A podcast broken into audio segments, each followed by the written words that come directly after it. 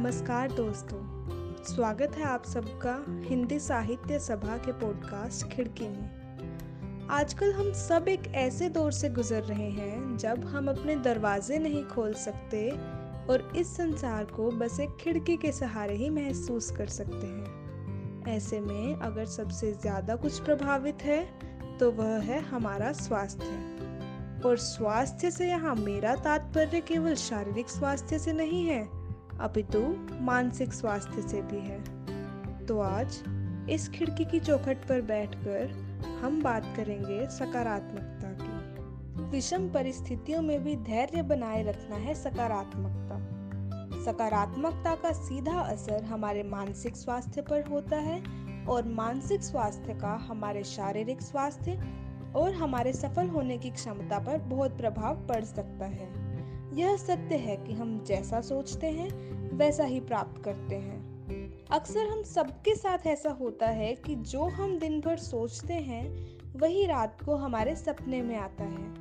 वो सिर्फ़ सपने की बात नहीं होती, परंतु जैसा हम सोचते हैं, जैसे हमारे विचार होते हैं, समय के साथ साथ हमारा ढंग भी वैसा ही होने लगता है।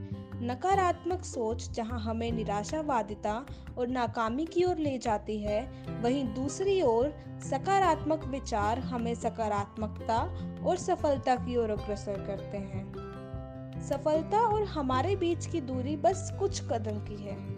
हमें सफलता तभी मिल सकती है जब हम अपनी नकारात्मक सोच को त्याग कर उसे सकारात्मक से बदल लेंगे। फिर देखिए कि एक सोच के बदलने मात्र से ही आपके जीवन में कितना परिवर्तन आता है? और यह परिवर्तन आपके लिए अत्यंत सुखदायी प्रतीत हो सकता है। तू क्यों निराश है? किसने है तुझे रोका? तू क्यों निराश है? किसने है तुझे रोका? एक बार सोच तो सही। सफलता भी तैयार है देने को तुझे मौका। अब, जब हम सफलता और खुशी की बात कर ही रहे हैं तो एक नज़र वर्ल्ड हैप्पीनेस रिपोर्ट पर भी डालते हैं।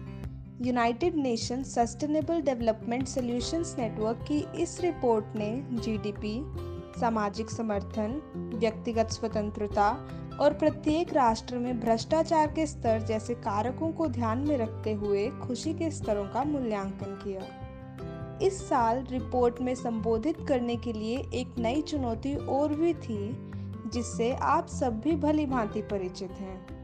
इस वर्ष की रिपोर्ट में दुनिया भर के राष्ट्रों में हो रही कोविड 19 महामारी और उसके विनाशकारी प्रभावों को भी ध्यान में रखा गया है।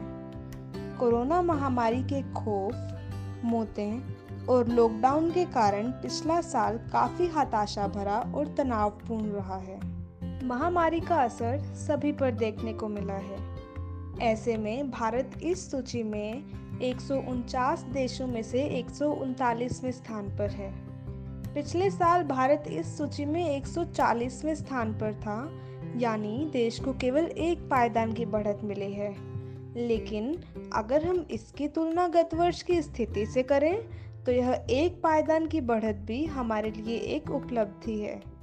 भारत के पड़ोसी देशों की बात करें तो पाकिस्तान इस लिस्ट में भारत से 34 पायदान आगे 105वें स्थान पर भले ही है, पर पिछले वर्ष वह छियासठवें पद पर था। हमारी एक पायदान की बढ़त भी कोरोना काल में एक चुनौती थी। हमारी सरकार ने सही वक्त पर लॉकडाउन घोषित किया, जिससे कि पहली लहर के समय भारत में कोरोना संक्रमण नियंत्रण में था। बहुत से देशों के मुकाबले भारत का कोविड के प्रति पॉजिटिविटी रेट और मृत्यु दर दोनों ही काफ़ी कम थे। दुनिया के सबसे खुशहाल देशों की इस सूची में पहले नौ पायदान पर यूरोपियन देशों का कब्जा है। लिस्ट में फिनलैंड को दुनिया का सबसे खुशहाल देश माना गया है। इसके बाद Denmark, Switzerland, Iceland, Netherlands, Germany, Norway, Sweden और लग्जमबर्ग है। न्यूजीलैंड अकेला ऐसा गैर यूरोपियन देश है, जिसने दसवें पायदान के साथ शीर्ष दस में जगह बनाई है। कोलंबिया यूनिवर्सिटी के अर्थशास्त्री जेफरी सेश ने वर्ल्ड हैप्पीनेस रिपोर्ट 2021 पर कहा, क्रमानुसार इन सभी देशों में लोगों ने ज़्यादा बेहतर और सुरक्षित महसूस किया। इन देशों की सरकार भी ज़्यादा ईमानदार और विश्वासपूर्ण थी। लोगों का एक दूसरे पर भरोसा ज़्यादा दिखाई दिया। अगर विशेष रूप से इस वर्ष की ही बात की जाए तो मानसिक स्वास्थ्य पर कोरोना व लॉकडाउन का अच्छा खासा प्रभाव देखने को मिला है। कुछ विशेषज्ञों का मानना है कि मानसिक सेहत पर लॉकडाउन का प्रभाव लंबे समय तक रहेगा। द लानसेट में प्रकाशित सर्वेक्षण परिणामों से पता चला है कि रोज़मर्रा के काम, जैसे कि दुकान पर जाना या दवा खरीदना भी, लोगों के लिए चिंता का विषय बन गए हैं। लॉकडाउन के कारण लोगों को अपनी नौकरियाँ छोड़नी पड़ी। किसी का घर छूटा, किसी का शहर तो किसी के अपने। ऐसे में मानसिक तनाव का होना बेहद लाजमी है। और वह तनाव और भी बढ़ जाता है जब हम घर की चार दीवारी से बाहर ना निकल पाए। कोविड के कारण समस्याओं का सामना दिहाड़ी मजदूर से लेकर एक करोड़पति तक सभी ने किया है। गरीब परिवार जो रोज अपनी दो वक्त की रोटी कमाते थे, उनके सामने जहाँ एक और अपने परिवार का पेट पालने की चुनौती थी, वहीं दूसरी ओर कोरोना संक्रमण का खतरा। घर में रहे तो खाना कहाँ से आए? और बाहर जाए तो बीमारी से सुरक्षा कैसे पाए? ऐसे में तनाव एवं चिंता ना हो तो क्या होगा? चलिए आगे बढ़ते हैं मध्यम वर्ग की ओर। ये वो लोग हैं जिनकी तकलीफें नज़रअंदाज हुई है।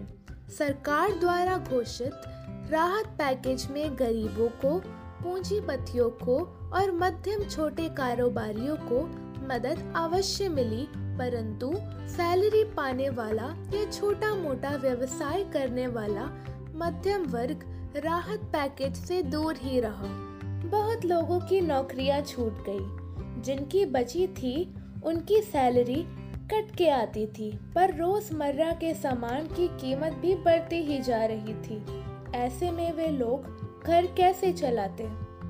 उनके लिए तो कोई राशन डिपो भी ना थे। और ये वर्ग कोरोना पीड़ितों की सहायता करने वालों की नज़र में भी ना था। उन्हें अपने घर का किराया देना पड़ रहा था। बच्चों के स्कूल की मासिक फ़ीस भी उतनी ही थी। गैस सब्सिडी भी सरकार के कहने पे वे छोड़ चुके थे। वे अपना घर चलाते भी तो कैसे? सरकार ने कुछ महीनों तक ईएमआई पर रोक लगाई तो उसका भी इन्हें नुकसान ही हुआ, क्योंकि निजी बैंकों ने तो उस पर भी ब्याज मांगा, जिससे एक किश्त और बढ़ गई। इन्होंने काफ़ी अनिश्चितता का सामना किया। दिन भर टीवी में खबरें देखकर महामारी का डर भी अपनी ऊंचाइयाँ छू रहा था। इन्होंने एक अजीब सी बेबसी को महसूस किया है। अब एक नज़र हमारे पूंजीपतियों पर भी डालते हैं। ये वे लोग थे जिनकी रोग प्रतिरोधक क्षमता सबसे कम थी। इनको अपने खर्चे चलाने में भले ही कठिनाई का सामना ना करना पड़ा हो, लेकिन अकेलेपन का सामना तो अवश्य ही किया होगा। जो लोग अपने परिवार से रात को एक डाइनिंग टेबल पर तक नहीं मिलते होंगे, उन्होंने घर की चार दीवारी में इतना समय कैसे बिताया होगा? जब हम दिन भर तकनीक से ही घिरे रहते हैं तो एक अजीब सा चिड़चिड़ापन और गुस्सा हमारे अंदर जन्म ले ही लेता है।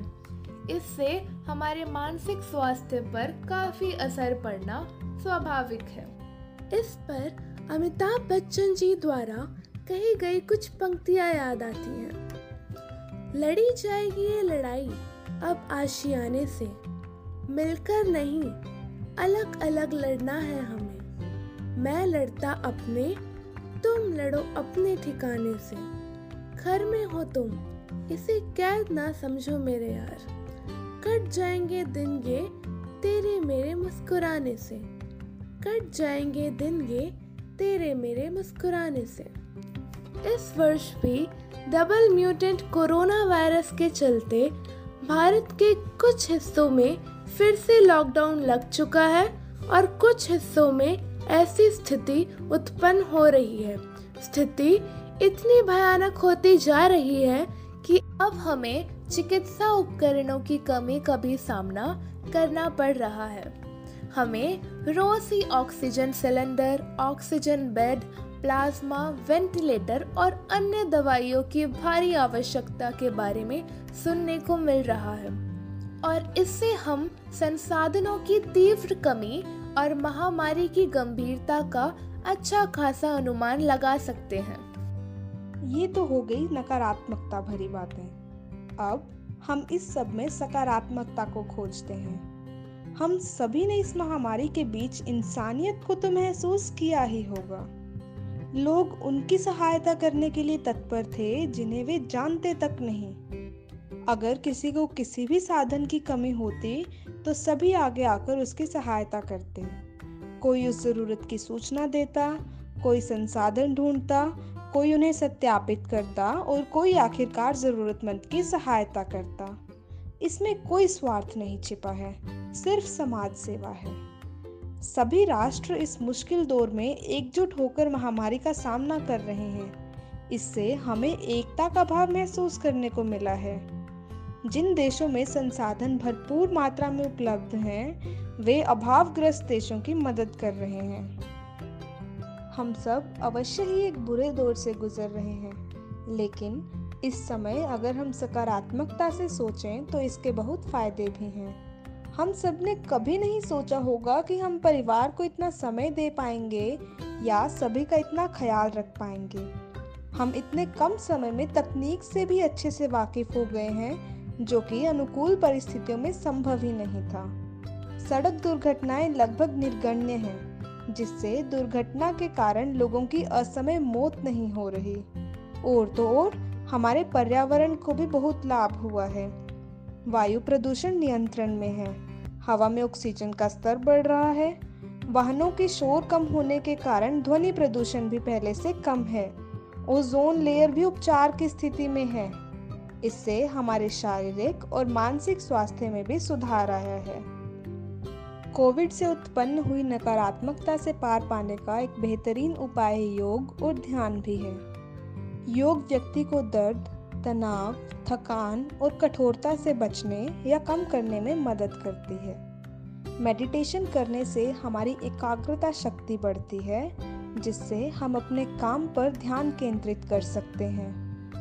हम श्वास संबंधी परेशानियों को दूर करने के लिए प्राणायाम, अनुलोम विलोम और कपालभाति कर सकते हैं।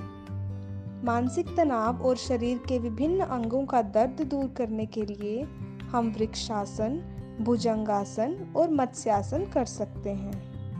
अंत में यही कहना चाहेंगे कि बहुत से देशों की तुलना भारत का कोविड 19 से रोग निवृत्ति दर बहुत अच्छा है। कोरोना की दूसरी लहर में हर रोज औसतन चार लाख केस ज़रूर आए। पर देखा जाए तो लगभग उतने ही लोग हर रोज ठीक होकर घर भी तो गए। भारत का मृत्यु दर बहुत कम है। हमारे लोगों का प्रतिरक्षा तंत्र भी अच्छा है। ऐसे में डरे नहीं, एक सकारात्मक दृष्टिकोण रखें। समय ही विपरीत है। कुछ समय पश्चात ये भी बीत जाएगा। आपदा के विरुद्ध सभी दिशा निर्देशों का पालन करें। ये युद्ध भी भारत जीत जाएगा। ये युद्ध भी भारत जीत जाएगा। धन्यवाद।